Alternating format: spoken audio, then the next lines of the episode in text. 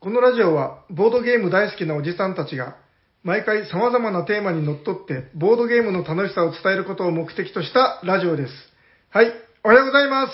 おはようございます喋っているのは T 斎藤とサニバ・タイラです。よろしくお願いしまおす。願いしおますしゃべりさんにはボードゲーム大作戦会ダッハ始まっていきますが、ー仮面ライダーみたいっす ね。でーんあドバドバドバあ、いや、なんかすごい、こう、力がこもってるというか、はい。本郷武 史。あれ、仮面ライダー良かったっすよね。ああ、まあ、えっと、ちなみに、はい僕とヤコウさんで意見が分かれてて、はい。まあ、どうだろう。今から見る方もいると思うんで、もうざっくり、現段階でどうかっていう話なんですけど、はい。まあ、サニバタイラさん、どうかな面白かったんですよ。面白かったけど、なんかちょっとまだ消化できてなくて、おー6点から7点の間、ちょい高め、6点、8点ぐらい。なるほど。で、ヤコウさんは、もう限りなく人生のベストに近いぐらいっていうので、へ9.5点とか言ってるんですよ。へえ。斎藤さんは。自分はですね、ちょっと点数聞かれると微妙なんですけど、うん。あの、なんかちょっとその、エヴァンゲリオンっぽさがなんかあるじゃないですか。だんだん出てくるじゃないですか。わかりますわかります。うん、それがなかったらすごく高得点って感じ。ああ、えじゃあちなみにそれを入れなかったら、入れなかったら、そうですね、9点。えー、?9 い点やちょっと言い過ぎた大丈夫ですか生きるが10点ですよ。 え、えち、あの、生きるは10点ぐらいあるんでしょ生きる。 そうですね。うん。黒沢シリーズは、あれはもう10、いや、だからそれを10点で考えたときに9点いきます本当 にじゃあ8にしとこうか。まあ、そんぐらいでしょそう、うんだけど、うんあの、いや、実はなんか今日もう2回目を見に行こうかなと思って、はいまあちょっと時間合わなくて行けなかったんですけど、はあはあ。はい。なんか、いや、良かったっすよ。うーん。まあまあまあまあまあまあ。うんうん。え、な、ど、なんかその、普通に元々の仮面ライダーは好き。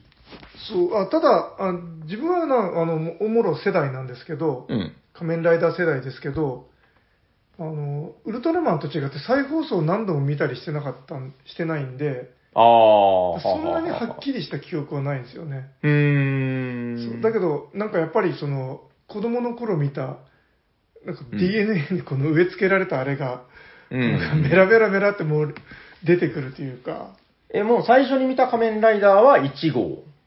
1号っつったらあれですけども、最初のやつ。うん、その辺は見てるけど、でも記憶にはもうないんですよね。ああ、へえ。 V3 とかは、あの、よく歌ってて、可愛かったのよとかってうちのお袋が言ってたから、ああ、その、斎藤少年が当時、うん、 V3 を歌ってそうなんかた。へえ。口が回らないのに、なんか頑張って、ああ、かわいいかわいい。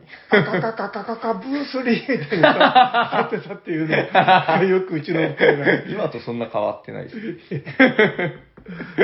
なるほど。僕はでも、リアルタイムで言うと、えー、RX なんですよ、もいう。やもう知らない、もうカメラかと思うぐらい。仮面ライダー、ブラック。え、ブラック見てないんですか、むしろ。見てないっいすや、よ。ブラックは名作ですよ。シャドームーン知らないんですか、知らなえい。ー、シャドームーンを知らない。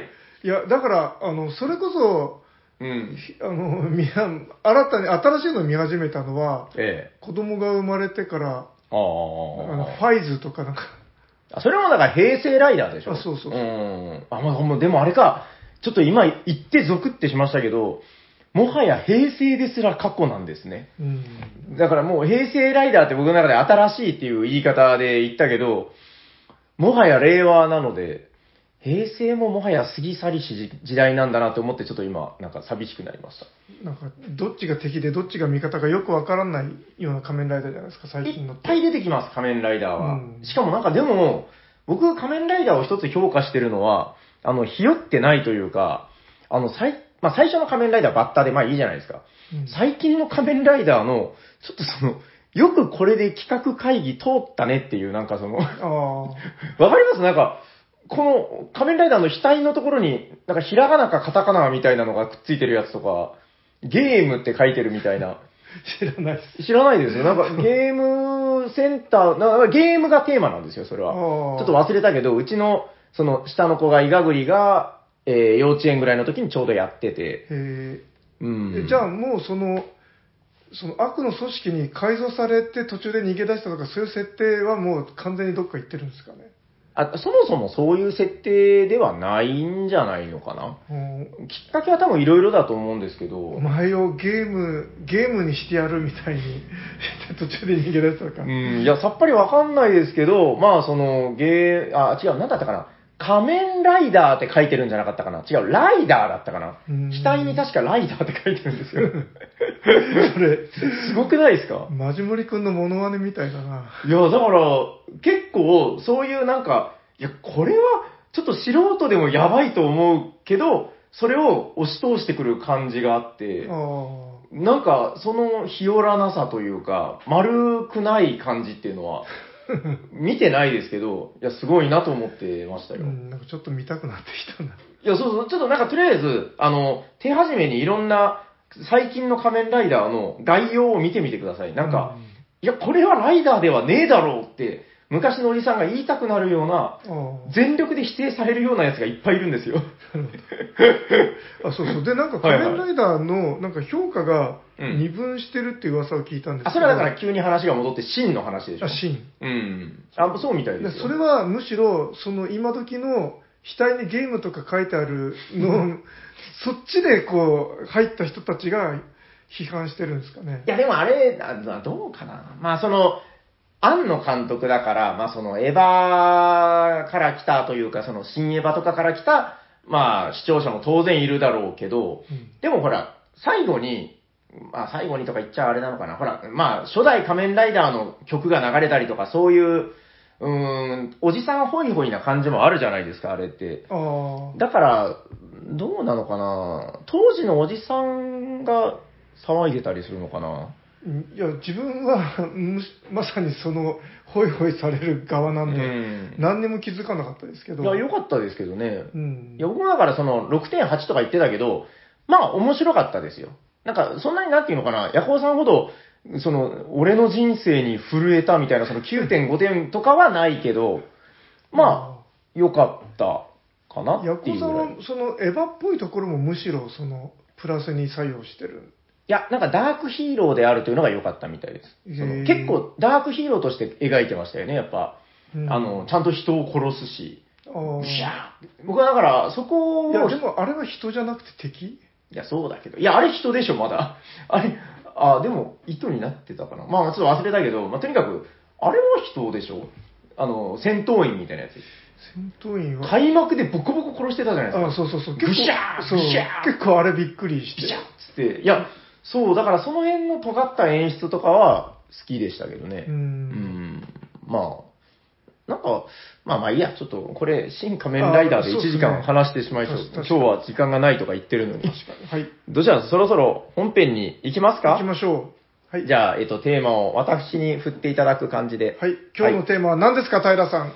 本日のテーマは、こちらですてでってん楽しいキッズゲームの世界エーイバヨンバヨンバヨンバヨンバヨンバヨンドワドワドワはい、ということで、お願いしおま願いす。します。楽しいで一回切ります。楽しい、えー、キッズゲームの世界。えっと、黄色い箱のやつとか、はい。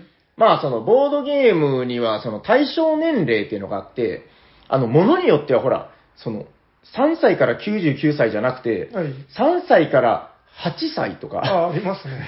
上限が決められたものまであるじゃないですか。ああ、9歳禁止のやつです、ね。そうそうそうそう。だから、えーその、ボードゲームと、まあ当然だからもともとファミリーゲームとして育ってきてんだから、その、キッズゲームの世界っていうのは切り離せないわけだけど、うん。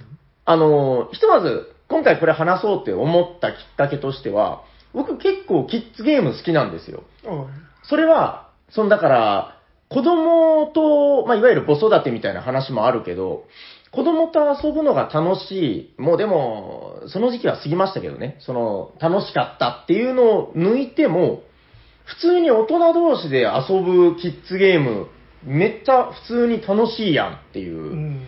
うん、今日はちょっとそういう話を、だからあんまり子育てに焦点を当てずに、はい。普通におっさんが、おっさん同士で遊んでも面白いキッズゲームの世界。俺の好きなキッズゲーム。はい。なんかでも斎藤さんも聞いたら割とそ、うまなあんですよ一過言あるというか。そう、うちももう、はいはその、子供向けのゲームをやる時期は終わったんですけど、うんうん。そうでもにもかかわらず結構キッズゲーをこう今買ったりしてるんですよね。え、それは、いや、ああ、最近ってことですね。そそうですね、あの、その時期終わったからもう終わりではなくて、割と定期的にポツポツ買ってますよ。ちなみに、その、参考までに、斎藤ジュニアは今、おいくつでしたっけあ、そう、えっ、と、この間4月で高校生になって、高校生男子。はい。はいはいはいはい。で、、あの、ちょっと前まで、もうすごい反抗期だったんですけど、ああ、親父殺すぞみたい な。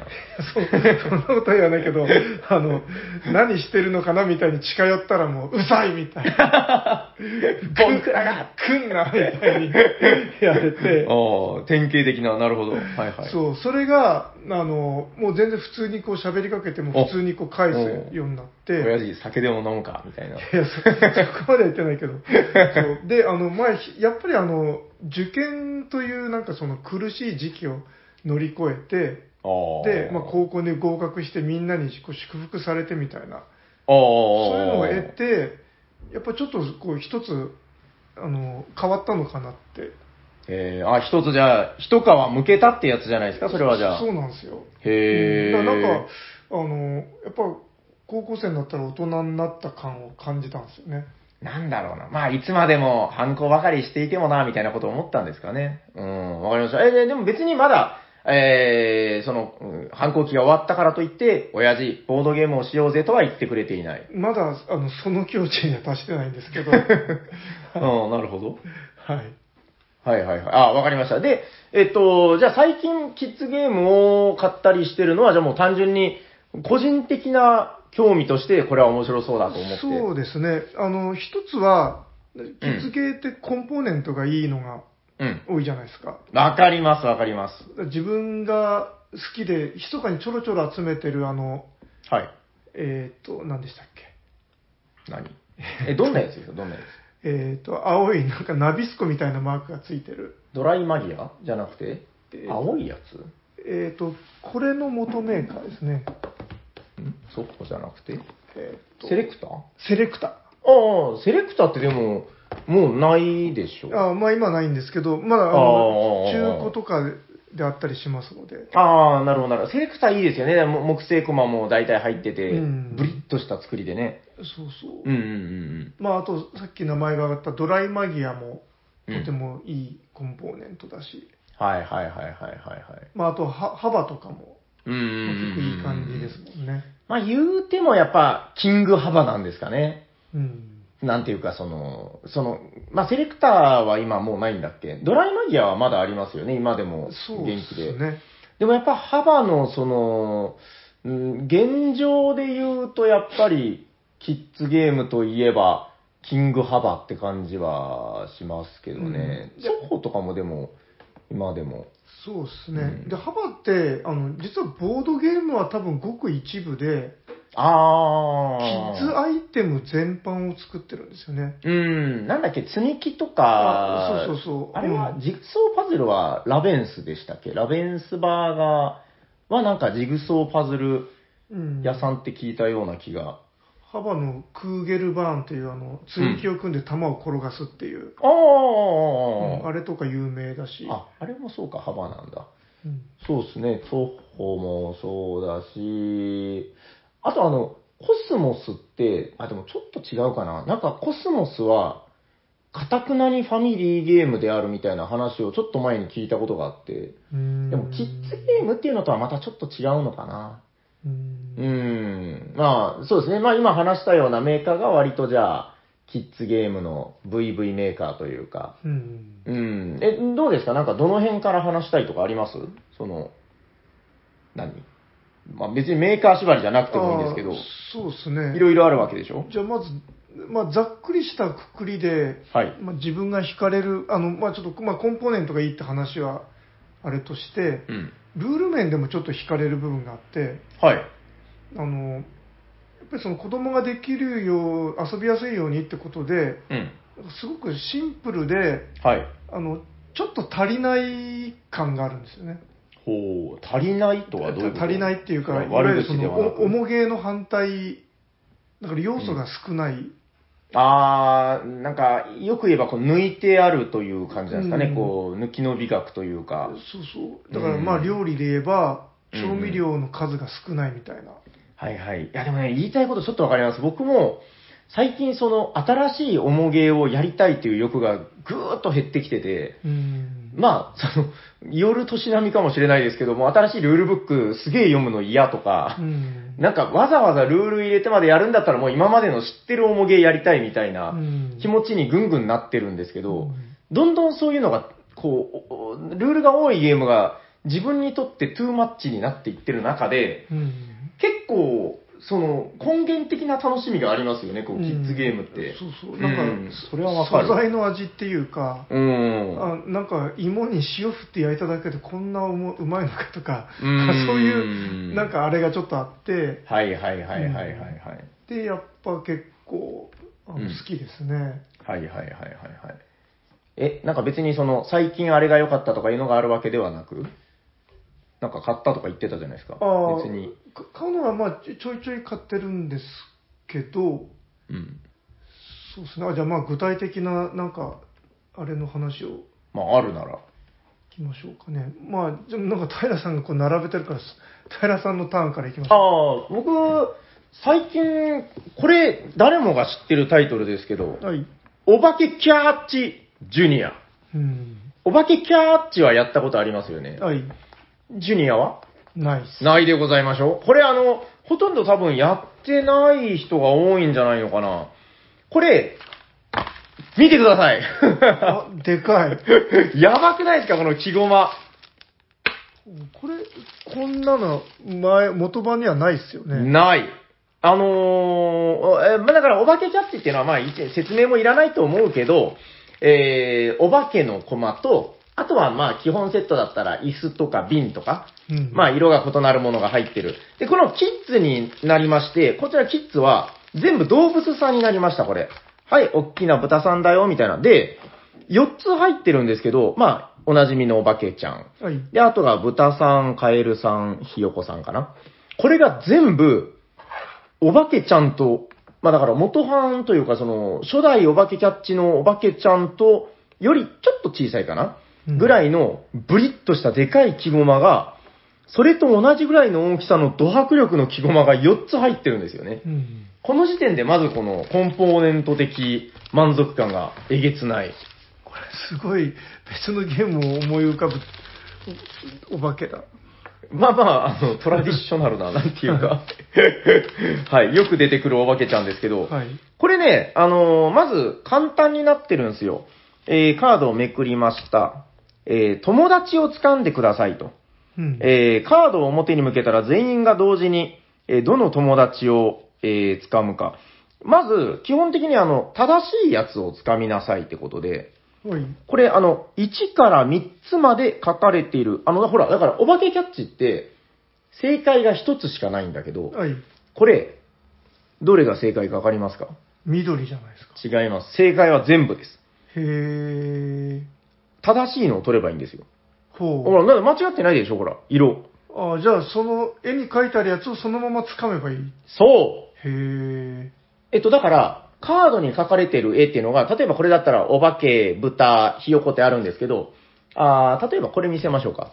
こっちのカードでは、間違ってる色は取っちゃダメ。あー、なるほど。はいはいはい。だから、こっちのカードだったら、斉藤くんどうかなカエル。はおよくできたね。これだから、カエルだけが間違ってないからね、みたいな。ー。わかりまましただから、まあ、その、小さい子供にお化けキャッチのシステム説明するの、実は意外と難しうんい。言語化すると。あうん、と思うんですけど、正解のやつを取ろう。で、この、お化けが黒くなってるやつとかは色が違うからこれ取っちゃダメだよ。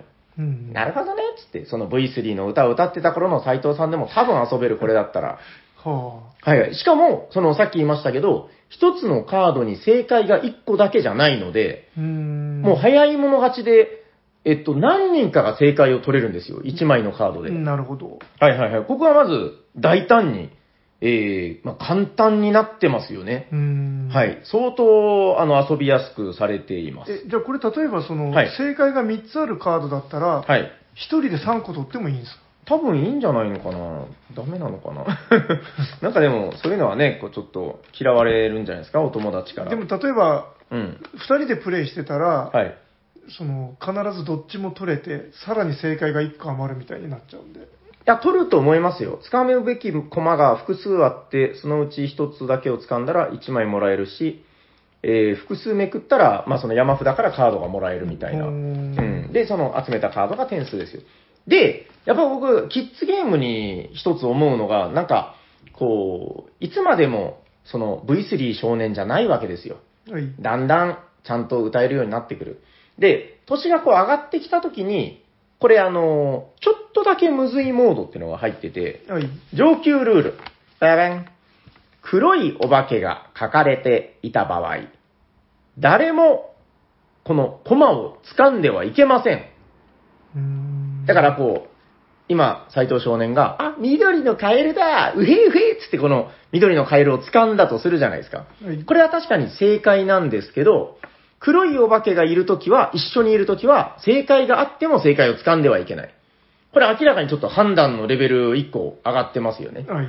うん、っていう、これはでも最初から入れるルールじゃなくて、上級ルールなんですよ。うーんっていうお化け、黒いお化けルールが入ってたりとかね。なるほど。これはだから、何も掴まないが正解なので、えー、うっってストップした人たちが1点もらえるとうー。んはいはいはいはい。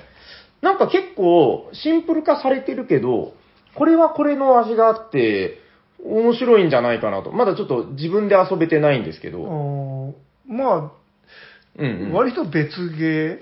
そうですね。いやだからお化けキャッチって大体その、基本的には書かれてないものを取る。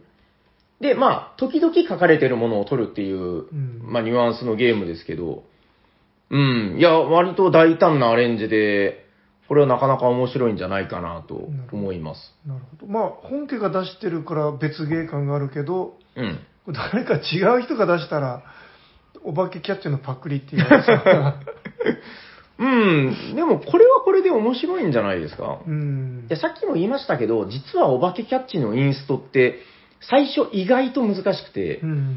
僕だから初めての人に説明するときは、一回練習プレイをさせるんですけどう、ん。あの、はい、これ、どれ取ったらいいと思いますつって、えー、これとか言われたら、あ、これは色が違うからダメです、呪われているから取ってはいけませんとか言って、うん。一旦消去法で教えるんですよ。うん。で、取ってはいけません。取ってはいけません。あ、これもダメだね。ってことは、間違ってないのは、これだね。っていうので、まあ、4ステップぐらい使って説明するんですけど、うん。まあ、一旦それが飲み込めてしまえば、子供でも、わーって勢いで遊べるんだけどう、ん。最初結構それが見えるまでが、ちょっとコツがいるというあか、うーん。まあ、ルール難しいなって思う時あるんですけど、特に大人の方が値を上げることが多いですね。あ。うん。もうダメだ、わかんねえ、みたいな。そうそう。んあのなんか、あの、似たゲームで、えええっと、セセットだったかなはいはいはいはい、セットね。な、うんなみなみの線とか、こあう。そうそうそうそうはいはい、いろんな謎の模様が。そはういあはれもやっぱりその、条件に合ってるやつを見つけて取るゲームだけど、い。うんあの、すすごい説明が難しいですよね。うん。難しいですね。いや、結構、うーん、なんていうのかな、概念が伝わらないみたいな時ありますようね。んうん、わかりますわかります。はい。ということで、まあ、とりあえず、最近買ったので、この、うんキッズバージョン、ジュニアか。えー、お化けキャッチジュニアは、なかなかの優れものだなと思って、はい。これ逆にそのお化けキャッチが難しすぎた、うん、プレイ環境の人とかでも、ちょっと試しにやってみたら案外いいかも。うんまあ、えっ、と、対象年齢は、あ、4歳から。はい。ということで、えー、すごくいいです。このコマがめちゃくちゃ可愛いんだよな。このお化けで思い出したのが、あの、はいはい。あのお化けのすごろく、なんて名前だったかな。お化けだぞ。お化けだぞ。はいはいはい。あれ自分すごい好きで、あのーお化けの中に隠れるやつですよね。そう、あの、じすごろくで。自分の駒をゴールにたどり着ければいいんだけど、はい。あの、なんかお化けの目が出たら、上にこうお化けがポコッとかぶせられて、うん。で、あの、最終的にはその全部のコマがそのお化けになっちゃうので、はいはい、はい。どれがどれか見失うっていう、うんうんうんうん。あれは不思議なゲームですけどね、なんかね。うんうんうんうん。そうであの、まあ、じーっと凝視して目を離さないように離さないようにしてたらもう全然あの見失わないんですけどはい。そのやっぱりこういろいろ喋ってるうちに目を離しちゃうんですよね、うんうんうんうんうん、あれはあれ好きですねなんかうんうん。うん。んあ、好きですね。あ、別に最近やったとかではなくて。はいうん。あれあれってちなみに、え、誰ですか作者ランドルフいやとかじゃない。じゃないですねとかじゃなかったですよね。作者はわかんないですねなんか、ちょっと、あの辺、もやっとしてますね。誰なんだろうな。いや、その、えっと、あれこれ同じだっけえっと、ドライマギアあれそう、そうですよあね。ドライマギアですねあの、僕最近この魔法のラビリンスの、でかいやつ、はいはい。日本語版が出たんでやったんですよ。はいいや、これもやっぱり、噂にたがわぬ、いいなぁと思って。うんあの、やっぱりね、さっきコンポーネントの話ありましたけど、あの、ミニをもともと持ってたんですよ。魔法のラビリンス。あこれミニとかあるんですねあります、あの、ほら、缶箱のやつ。この、この大きさのやつですよ。へえあー、うんああ本当だで、そっちはは磁石じゃなくて、これ、大体磁石仕掛けになってる迷路のゲームなんだけど、それが、まあ、厚紙だけで工夫して作りました、みたいに。まあ、これはこれでなかなか味があっていいもんなんですけど、それが、まあ、やっぱりこの元版のデカさ、この、まあ、いわゆる正方形のよくある箱ですけど、その箱を使って遊ぶんですよね。うんで、こう迷路をやっていくんだけど、えー磁石が引っかかるとポロンと落ちちゃうみたいな。見えないところで迷路ができてるっていう。うんまあメモリーゲームですけど、やっぱこの、うー磁石が落ちる時の手応えとかが手に直接ダイレクトにこう伝わってくる感じとか、うーん、結構でもゲーマーがやっても、なんかちょっと攻略法を考えたくなるような感じとかも若干あって、うんこれはやっぱあの迷路を作るのが楽しいですよね、あー。作る側が割と楽しいなっていうえ、これ作る側とかあるんですかあれ誰か作らない作る人いませんでしたっけいや、ゲーム開始時に作りますけど、その後、何やったかななんか呪文があるんですよ。うんこの度、迷路は、なんか閉ざされたみたいな、この、なんかあるんですよ。なんか、魔法の迷路が完成だみたいなことをみんなで言って、ぐるぐる回すんですよ。おーで、回すと、もう、さっき見ながら作ったけど、わけがわからないっていう。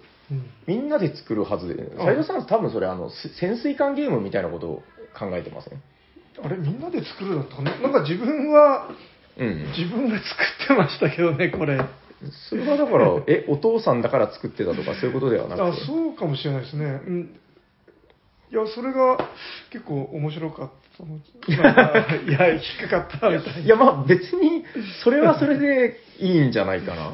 まあまあ、その、ゲームマスターみたいなノリってことでしょなあはいはいはい、うん。いや、まあそれはそれで、こう、 楽しいとは思いますよ。自分が作った迷路に引っかかってくれたらね。はいあ、こんな端っこにあるなんて、そんなことは思わなかったよ、みたいな。うん。んな、何を調べてるあいや、えーとその最初の準備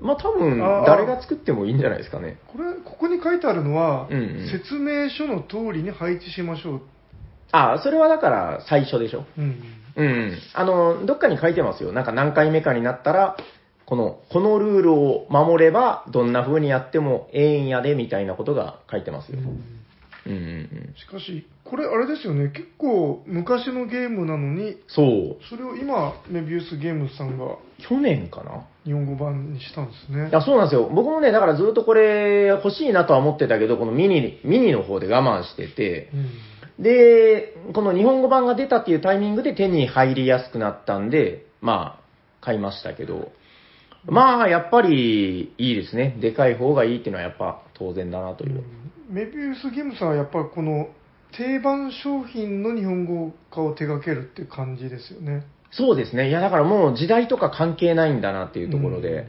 んうーん。いや、だって考えてみたら、お化けキャッチだのなんだのってさっき話に出ましたけど、もうあんなのもう何年出してるかもうわからない。チャオチャオとかもね。うんガイスターもそうでしょ。だからそういう、ことですよね。うん。魔法のラビリンスはやっぱ今後も遊ばれていくんじゃねえのかということなんじゃないですか。う。うんん。これ、これもだから作者よくわかんないんだよな。ディルク・バー、バーマ ン。ディルク・バーマン。はい。よくわかんないです。はい。はい。これ、まあ最近良かったですね。うん。キッズゲーム、どうですか斎藤さんのターンですけど。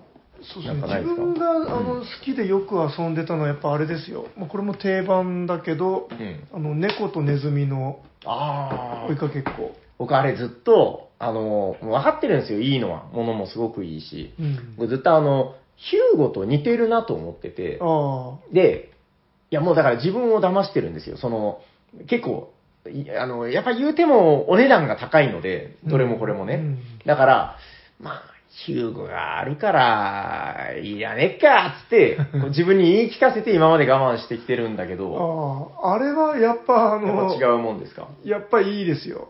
うう。ん、やっぱ木駒だし、うん。なんかあのチーズの駒、あチーズの駒もなんか可愛いし、ネズミの駒も可愛いし、うん、いや、分かってるんですよ、可愛いの。あれは あのやっぱ子供が引きつけられますよ。もうゲームそっちのけで。それはだからやっぱその、何ですか、ヒューゴと、やってることっていうのは結局だから回りながら鬼ごっこをするスゴロクっていう仕掛けなんで、うん。近いと思うけど、うん、それはじゃあもうなんか物としてすごくいいってこと。ゲームとしてやっぱ、うんゲームとしても自分は猫とネズミの方が、あ、そうですか。うんへーあの、あれまずまあ明確な一番ここを目指すといいっていうゴールがうん。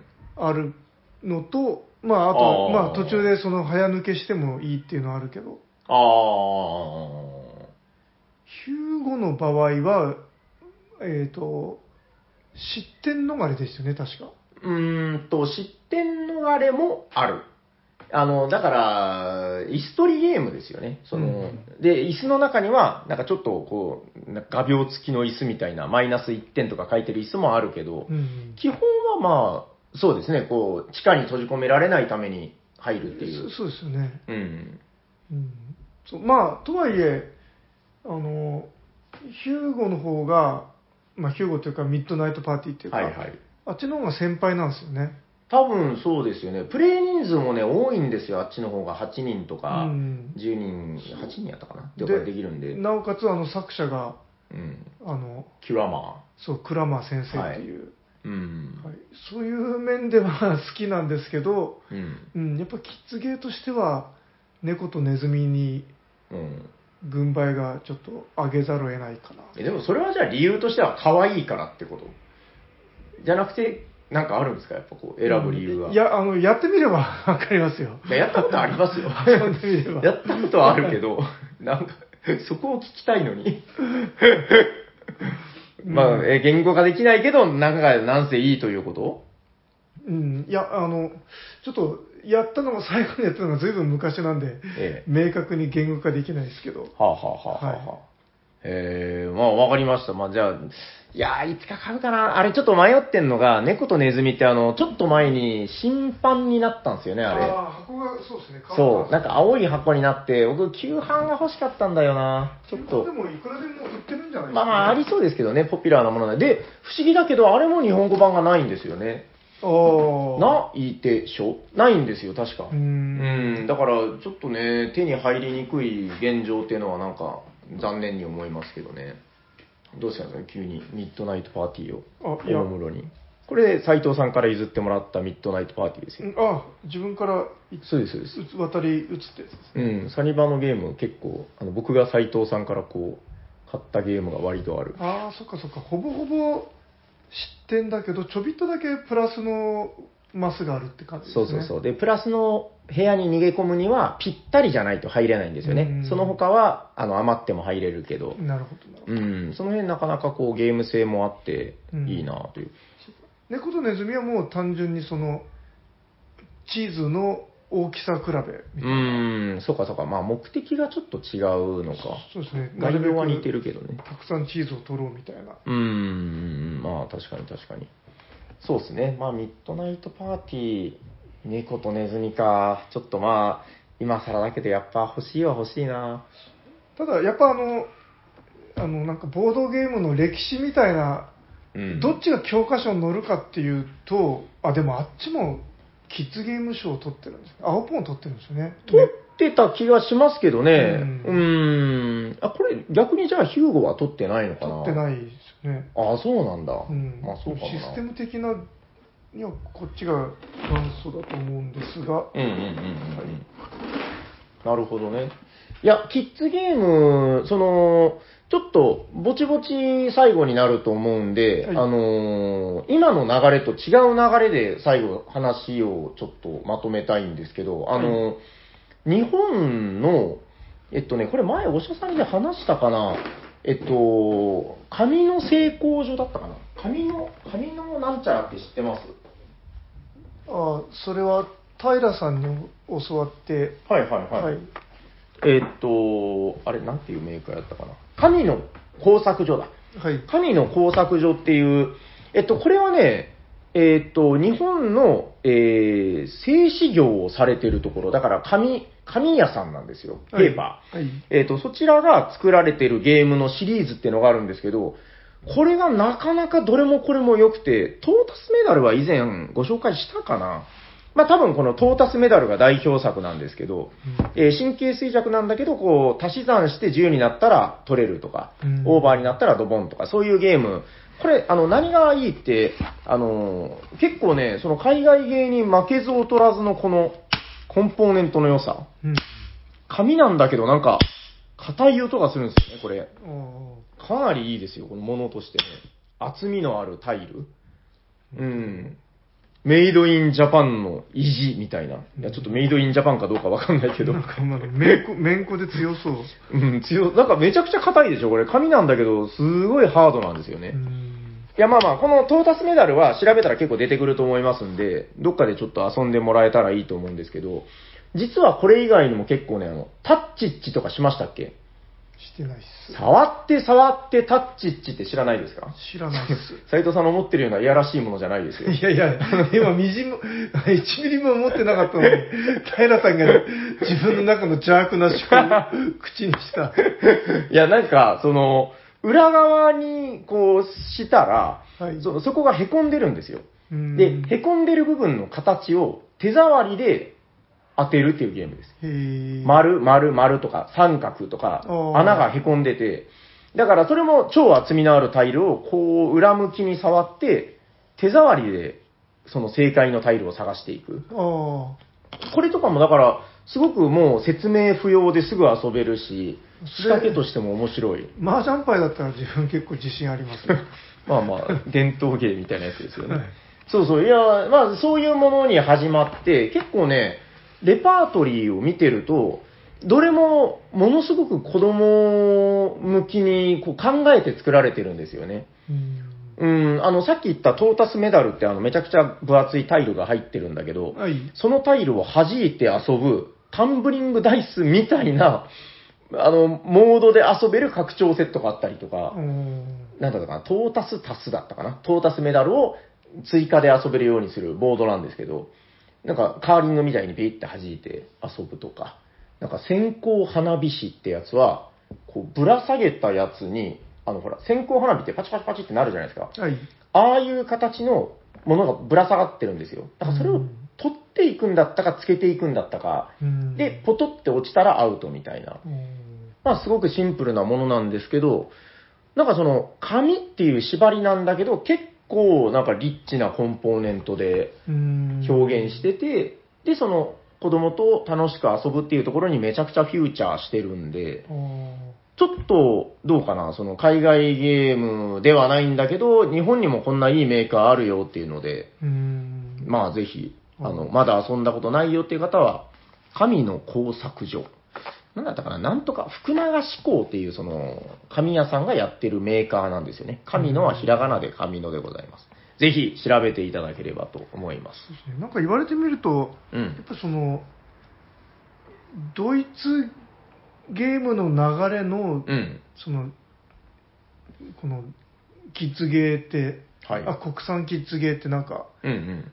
まだあんま来てないイメージがなんかやっぱその、土壌じゃないですかね、日本の、その、だから、まだ、言うてもコアな文化でとどまってると思うんですよ。うんで、コアな人は、キッズゲーそんなにいらないから。うん だからもうちょっと、キッズゲームが普及するようになったらもう本当の、うん、当たり前のカルチャーになってきたって言えるんじゃないですか。うんなんかまあそのマニア向けのゲームとか、うんパーティーゲームとかにはこう結構来てるけど、そうですね。うん、子うん供向けの方はまだ確か流れに。が届いてない、ああ、いや、なかなかいいまとめなんじゃないですか。うん はい、ということで、大体よろしいですか、本日は。ははいい。えー本日のメインテーマは、楽しいキッズゲームの世界でした。ありがとうございあます。。りがとうございますはい。じゃあ今日は駆け足ということでね、はいえーお便りもじゃあちょっと少なめにご紹介していこうかなと思います。えーそれではまずは、ハッシュタグおしゃさに、おしゃはひらがな、さにはカタカナで、えー、ツイッターの方でツイートしていただいたものをお便りとしてご紹介させていただいております。えー、っとね、結構いっぱいいただいててね、これちょっと過去のやつに結構戻らないといけないんだよな。あ、あったあった。はい。それではまずは、この方。えー、おしゃさんゲーム、ギヤマさん、ありがとうございます。ありがとうございますゲームマーケットの時、サニーバードブースで油を売っていたら、3回ぐらい平さんとま 間違えられたことがあります。ということで、ギヤマさん、ありがとうございまありがとうございますす。おお手伝いに来てくれてたんですはねいそうそうわかるわかるあのーこれ見て、あ、そういえばと思ったんですけど、ギヤマさん帽子結構被ってるんですよね。そうそう帽子メガネあと背格好も結構似てるんですよね結構似てるんですよね。うんメガネの感じも似てるし、うんまあ、いざという時は、影武 者、徳川家康みたいな感じで、えーはい、あの、僕がいなくなっても、まあ、ギヤマさんがいれば大丈夫かなということで、はい、よろしくお願い します。平さんが死んだ後3年間はギアさんの影武者としてで、こう、なんか世の中が平和になった頃に、実は、つって。はい、いつもありがとうございありまがすと。うございますはい、えー、次はこの方。おしゃさにネーム、しのかずさん、ありがとうございますあ。りがとうございますえーおしゃさに第356回拝聴ということで、せーので遊ぶゲームはどちらかで言うと、えー同人ゲームに多い気がします。それだけ親しみやすいルールであり、奥が深い、駆け引きを楽しめるということでしょう。せーのの代わりに、えーそのゲーム自体の名前を掛け声にしたりするのもありますよね。恥ずかしい気がするのは私だけでしょうかということで、篠和さん、ありがとうございます。ありがとうございますえー、ゲームデザイナー T 斎藤は、せーので遊ぶゲームを作っていますか作ったことないですねそう意外とないでうすんね。でただあの確かにあのあの、ゲムマで結構多いって聞くん聞いたことありますねなんかちょっと波は過ぎた気がしますけど、少し前に多かったような気がしますね。ううんん。確かにな。まああの悪いことではないと思いますけどねそうですね。まあそこにちゃんと工夫があれば全然いいことだと。そのタイムラグがないっていうの、みんなで同時に考えられるっていうはいはいはいメリットがありますからね、ちなみにこのゲーム名を叫ぶやつ、なんか、せーの、お化けキャッチみたいなのはどうですかえっとえでもそんなゲームあります他にえっと、これ実は偶然ですけど、あの、サニーバードっていうメーカーが、はい最近あの、鶏のゲームを出したんですけど、はいクックドゥードゥドゥっていうその掛け声をルールブックに一応書いたんですよ。はいこれ実は元版にないんですよ。えそんな改変しちゃっていいせーのの合図でって書いてるんですけど、あの、作者に連絡して、俺入れたいんだけどいいかな。で、これって、いや、これこう僕の主張なんですけど、うんあの、スタートプレイヤーの決め方と同じ文化だと思ってて、うんあれって無視していいじゃないですか。ああスタートプレイヤーの決め方あ。あ最近銀行に行った人とか、うん最近ドラゴンを倒した人とか。だから、ああいうノリで、その遊び心なんじゃないかなと思いますんで、うんなんか日本人真面目だからどうしてもね、こう、ああ、なんか言いたくないけど、クックトゥルトゥルみたいな。 あだから、まあ気が向いたら使ってもらっていいし、あそこは別に無視してもいいよって僕は思ってますけど。あ俺って天才的なそうそうそうそう。でも、これは持論ですけど、なんかそういうのがあった方が、なんか遊び体験として楽しい時が多いなっていう、うんまあ好みですけどうね。ん うん。なので、まあぜひ恥ずかしがらずに使っていただければ。トランプの戦争やるときって、はいはい割と戦争って言いながら出してましたね。あれだから、せーのじゃやっぱつまんないじゃないですか。せーん、そうって言うから、うん面白い。はい。ということで、篠和さんもぜひ使ってみてください。ありがとうございますあ。りがとうございます。はい。じゃあ本日はちょっとじゃあ少なめということなんで、ハッシュタグおしゃさんにあと1通だけにしとこうかな。はい。えー、おしゃさにネーム、メガロ岡野さん、ありがとうございありまがとうす。ございます。メガロクラスですね。えー、ハッシュタグおしゃさに拡張会拝聴ということでありがとうございあまりすがと。うございます。個人的な意見ですが、僕は必須拡張の類であっても、初見の人がいればあまり進めません。自分が初見の立場だとすると、メインディッシュとデザートを一緒に出されるという感覚があるのと、えー拡張入りで味がどう変わるかという比較の機会を、えー逃したなぁと思ってしまうというのが理由ですということで、メガローカノさん、ありがとうございます。ありがとうございます。まあ、確かになんか言い方としてはすごくわかりやすいですね。うん、確かうに。ん、ちなみに、えープレイヤー T 斎藤は、好みとしては、やっぱり最初は拡張なしで遊んで、うんうんうんはい、遊び尽くしてから、うんこの拡張を味わいたいところですね。あのただ、遊び尽くしてとか言ってます けど、2そうそうそうそう。全然、そういう感じじゃないんですよね。回目ですら危うい、この、今日この頃ですよ。そうん、だからまあ、僕は、2回遊んでもらう前提で、2回目に入れるぐらいが、今のゲームシーンに合ってるんじゃないかなという、う。うん。ちょっと駆け足でね、なんかまあ、情緒がないっちゃそうなんですけど、まあだけどもしかしたらもうそのゲームをめちゃくちゃ遊ぶ未来 があるかもしれないので。この間も同じこと言ってたな。そうですね。はい。はい、わかりました。じゃあちょっとそんな感じで楽しんでいただければと思います。はい。はい、ということで、岡野さんありがとうございあまりがす。とうございます。それでは、ここからはお便り後半でございます。えー、DM およびメールの方でいただいたお便りを、えー、ご紹介、2通ご紹介させていただきます。えー、まずはこの方。おしゃさぎの皆さん、おしゃにちは。おしゃにちは読まれれば2回目の採用、りょうすけですということで、りょうすけさんありがとうございます。ありがとうございます。第359回、ご無沙汰ゲームパート3の巻、拝聴いたしましたということで。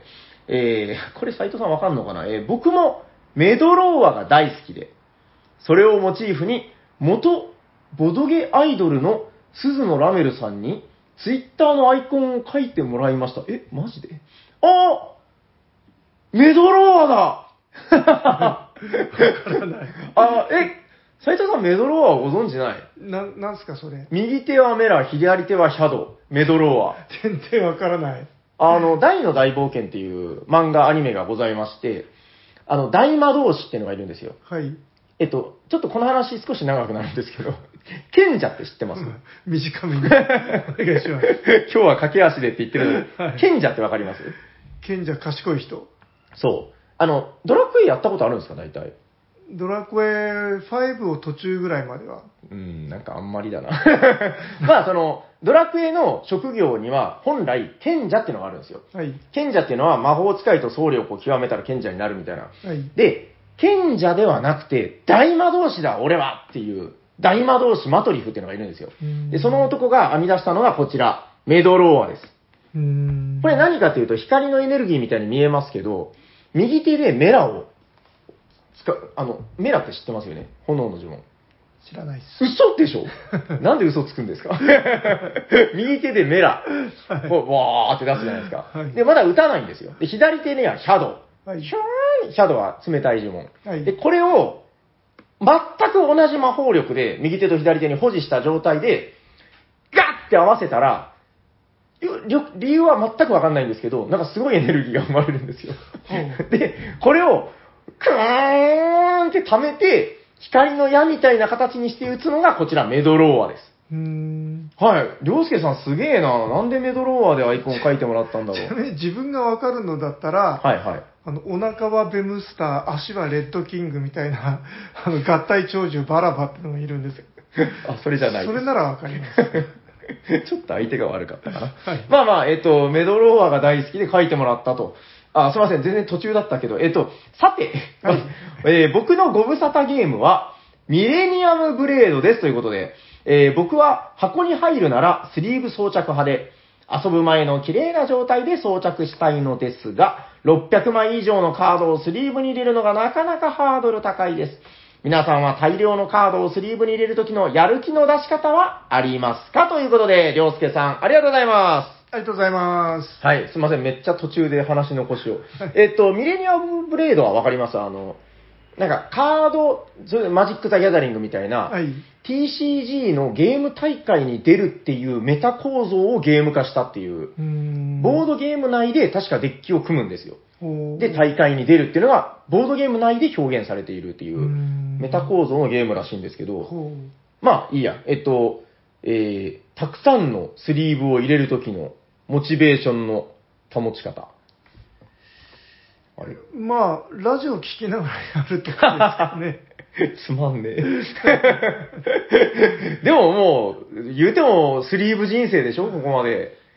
そうですね。ちなみに、に興味あるんですけど、当初、あのほら、マジック・ザ・ギャザリング、黎明期ですよ。はい。あの頃スリーブっていう文化はあり、ありましたよ。当初からあの、いや、もうあの、一番最初はスリーブなしでやってたんですけど、うん。ある頃からい買うようになりましたね。えー。あ、やっぱあったんだ、当時から。うん。あの、なんかうんウルトラプロのマーク付きの高いやつを最初使ってましたよ。ああ、いやだから本当今いい時代になりましたよ。あの、エンゲームズさんのね、あの、ボードゲームスリーブとか、うん。昔だったらもうその、海外から血眼で探さないといけなかったような、すごい変なサイズのやつとかも今うん展開してくれてて、いい時代になったもんだと。でウルトラプロのマークが、はい背中に最初見えるように入れてたらうん。それは逆に入れるもんですよとかなんか教わったりして あの擦れてマークドになっちゃうからああ、なるほど、なるほど、なるほど。おーそんな恥ずかしい思いもしながらはい成長してきたと。わ、はいかりました。じゃあ、えっと、スリーブ入れの時は、えっと、何ですかラジオを聞く。はい、すごい簡単な。まあ、あとあ、あのはいはい。なんか、お気に入りのカードから入れてったらいいんじゃないですかね僕は結構あの、効果を読みながら入れると、なんか退屈しないみたいな。あドミニオンとかそうですけどね、ワオなんだこのニューカードはワオって言いながら、その、一個一個やっぱ楽しみなんで、あー10枚ぐらいはその新鮮さが続くじゃないですかあう。んうん。はい。どちらもおすすめです。はいあ、そんな我々にもう一通お便りが。はい、えー、続いてはこの方。おしゃかにの皆様、おしゃにちはおしゃにちはちょうどいい話題ですよ。ドミニオン、いつまで出るのん出るのと思いながら、新拡張を購入しました。芋川です。ということで、芋川さん、ありがとうございます。ありがとうございますはい、お久しぶりです。今年は10通目指すぞと意気込んでおりましたが、気づけば四半期を過ぎ、初投稿というかなり遅い出足になりました。まだ遅くないですよ。ですが、しっかり毎週聞いております。ありがとうございます。毎週聞きながら、明けましておめでとうございますとか、アブストラクトは全て読み切れるゲームだと思っていますとか、データって信用性ありますよねとか、ボードゲームのクイズめっちゃ面白いでも全然わからなかったとか、チャット GPT 今はいいけど進化したらどうなるんだろうとか、性能で遊ぶゲームはやっぱりニムトとか、拡張はとりあえず買ってしまう派とか、今年はご無沙汰ゲームを一周は回したいとか、いろんな感想をいつもすごいまとめて送ってくれたな。 考えているのです。あこれはありがたい。えーこれからはたくさん感想をお伝えできるように書きます。皆さんもこれからはゲームマーケットも近づき、いろんな会社からたくさんのゲームが出てくるので、お財布とお体に気をつけてお過ごしください。今後出るゲームで楽しみなものとかもあれば教えてほしいです。では、今年はメガロは確実に取りたい、芋川でした。ということで、芋川さんありがとうございます。ありがとうございまはあ、ゲームマーケット確かに近づいてきましたねす。うんえっと、情報を集めてますか斉藤さんは。集めてないんですけど勝手に入ってきますねツイッターからへーなんかありますこう、注目作みたいな。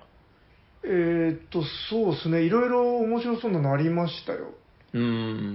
いや、ちょっと、うんき記憶力が悪くて、今、パッと出てきませんけど、じゃあまたゲーム魔界で。ああ、一はいはい。つ思い出したのは、あうのん、モーさん、森さんおーおーおーの、あの、なんかあの、えーっと、なんか、カツカレー、なんかカレーの海になんか入ってくカツカレーザウルスみたいな。何を言ってるかわからない。へーあ知らないですかいや、知らない知らなない。んかへー背中がカツでできた、で、足がご飯の恐竜が、何を言ってるんなだんかカレーに入ってくみたいな。へで、ーカツカレーが出来上がるみたいな。いや、でもだいぶ興味はそそられましたけどね。うん、なるほど、面白そうだなとへー。もうどんなゲームか全然わかんないですけど。うん、いや、気にはなるな、ん僕、今気になってるのは、あの、川崎ファクトリーのなんか、なんか、なんですか、20周年 ?25 周年なんかめっちゃなんかいろんなとこから出るっていうので、うんあ三部作。とか、あの、1.3からも出るとあーか、はいはいはいそうあれもゲームマン合わせじゃないのかなでも、やっぱ各メーカーいろいろ面白そうなの出るみたいだし、同人作品でも結構いろんな生きのいい作品が出るみたいですから。うん。はい。またちょっと、あの、ゲーム魔界、そっか、でももうそろそろなのか。そうですね。あの、4月末、5月の前半ですからね。今回ちょっと早いのかなうん。平さんもなんかそれに合わせた仕込みをなんかやってるんですかね。いや、あの、ちょっとぶっちゃけてしまうと、あの、全然決まってなかったんですけど、はい。あの、この現段階でやっと決まったぐらいの、へうえ。ん、 なんもなかったら、フォレショレの木駒だけ売りに行こうみたいな、こう、 のんきな感じで考えてたんですちっけちゃど。いリュックサック1個で、さらっとエリアブースに ついて、矢吹城みた いな。こうやってあの、矢吹城が、ぼうあの、物語の冒頭で、あの、なんか敵屋みたいのにやるの覚えてますあの、風呂敷を広げて、ああ、さあ、お嬢ちゃん寄ってらっしゃい、見てらっしゃい、みたいな。小学生があ群がってくるみたいな。そうそうそうそう。そしたら、ケン吉の親父が、てめえ、こんなところで何やってるんだ、つって、二人の物語が始まるわけですけど、まあそういうのを現場でやろうかなと思ってたんですけど、ほう寄ってらっしゃい、見てらっしゃい。はいはい。まあ一応なんかゲームは出すことになりそうです。なるほど。はい。ということで、えー、まあ、ゲームマ情報もまた引き続き、そうですね、提供できる、役に立つおしゃさにになれたらいいなと思っている今日この頃です。えっと、大丈夫ですかはい、大丈夫です。はい。ということで、ちょっと今日はみ、えー少なめですけども、えー本日のお便り以上になります。いえーっと、そうですね、今日は多分、5通はなかったんじゃないかな。ちょっとあったらまた、あの、後日ちゃんとお知らせしますので、えーお許しください。はい。番組ではお便りを募集しております。宛先はどちらかな番組ではお便りを募集しています。ツイッターで、ハッシュタグおしゃさに、おしゃはひらがな、さにはカタカナでつぶやいていただくか、ツイッターの DM もしくはメールでお送りください。メールアドレスはおしゃるべりサニバーットマーク Gmail.com 社は SHA です。お便りお待ちしております。はい、お待ちしております。それでは最後のお題いきましょうホットゲームインカビアガモ二人とも調子悪い。はい、えー、誰かが好きなゲームを熱く紹介するぜ今日は誰俺だだどんどーん、ということで、えー、斉藤さんのホットゲーム、何ですか、今日ご紹介するのはこちらテデステンえっ、と、これなんて読むんでしたっえっと、さっき聞いたのはミックスけトゥールって聞きましたよ。はい、ミックストゥール。お願いしまはす。い聞き慣れない名前ですね。はい。これは、えっ、と、えっ、と、ゲルハルツっていう、まあ、ドイツの、出ましたよ。は。はいい、えっ、と、アブストラクトゲームを得意とするメーカーなんですけども、うん。えっ、と、特徴は、口調あの、木でできてる。 えっと、まあいいや、はい、どうぞ。はい。えっと、めっちゃおしゃれなはいデザインで、えっと、まあその、アブストラクトで有名なメーカーっていくつかあるんですけども、 うんうんまあ、例えばそのスペインのネスターゲームズ、はい。それからブルーオレンジとか、うん。あ、ブルーオレンジもそうなんだ。へそうですね、え。あとステファン・シュピール、はいはいはい。ヒとッかトプラン。はい。はいいいですね。で、えっとまあ、これも負けず劣らず有名なゲルハルツ、はい。はい、で、えっ、と、まあ、特徴がその、まあ、木でできてて、うん。ただちょっとお値段も若干高めなんですよね。うん。いや、本当だから家具みたいですよね。なんだっけ、だからあの、ギガミックとかに僕ちょっと似てるなと思うんですけど。ああ、こ確かのに確かに。ねそう、ギガミックも確かにボードも木製で、うん。うんなんかでも僕のイメージですけど、若干こうギガミックよりもなんかインディースピリッツというか、そうをっす感じますね。そうですね、ギガミックはもう本当にあの、大量生産どこでも売ってますって感じですけど、うんまあ、こっちはそこまで有名じメジャーじゃないうん。うん。箱もなんかね、段ボールだし。そそうなんですよね段ボールにこのシールをシールを貼ったっていうなんかあのエコエコですみたいなああ、そういうノリなんだ。はいはいはい。はい。はい。そうであの今まであの結構これ日本で売ってなくてそうですね。うん。はいあのアトリエニキティキっていうあのとこで少し輸入とかしてたんですけどうん。あのなんですかね木のおもちゃを売るおはいろ卸メーカーがあって、はい。ただそこのあれには載ってなかったんで、うんなかなか入手なだったんですけど最近その、えー、と富山のマルコさんっていう、はいはいはいはい、はい。で通販で買えるようになってう、んで買いましたとうん。うん。なんだこれ、なんかお茶碗みたいな。で、えー、とゲームはですねえー、とこれ何と言ったらいいのかない や、知らないですよ。僕、遊んだことも ないし、ルールも知らない。えっと、5×5 のマスでコマを交互に置いてったり移動させたりして、うん。えっと、5段作った時に一番上に自分のコマが乗ってたら勝ちっていう。はあはあはあ、あ。それ、皆 さんそれ使わないコマ。え使わないから袋に入れて。え はい。えー、はい。あの、ちょっとこれ口で説明しても、えー口で説明してください。あの、 ふーんとかなんかどっかで聞いたようなルールだなぐらいの感想しか出てこないような気がするんですよね。でもやっぱあるんでしょなんかこう、このゲームならではの、ほーっていう、はい。ホッでト、な。はい。あ、で、しかもこれ結構あの前のゲームなんですよ。2013年に出あて結、構前だな。はい。はい10年経ってますね。はい。で、ただあの、結構面白いって評判だったんですけど、うーん。その 5×5 のマスで、で、あの、まあ、交互に5個積んだら勝ちみたいなゲームって、他のゲームでいくらでも代用できちゃうんですよね。まあ、まあ、確かそう。で、に。 何でもできそう、確かに。は い。そうそうそう。いや、でも全くこれと同じコンポーネントの、あの、シックス、シックスなんだっけななんとかってのをもはい。情報薄いな。う持ってるし、 はい。レスターのゲームとかでもなんかだい同じのできちゃいそうなんですけど、はい。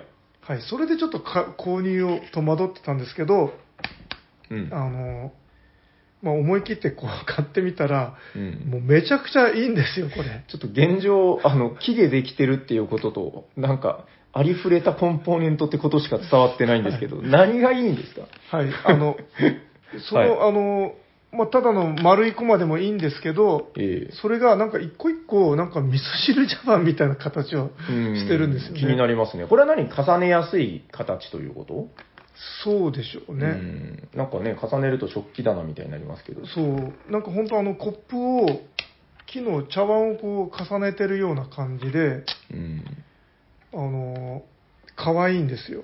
ちょっとまだゲームの面白さは全く伝わってないですけ ど、大丈夫ですかはいいや、これあの多分、 うん。あの、いくら言っても伝わらないと思い ます。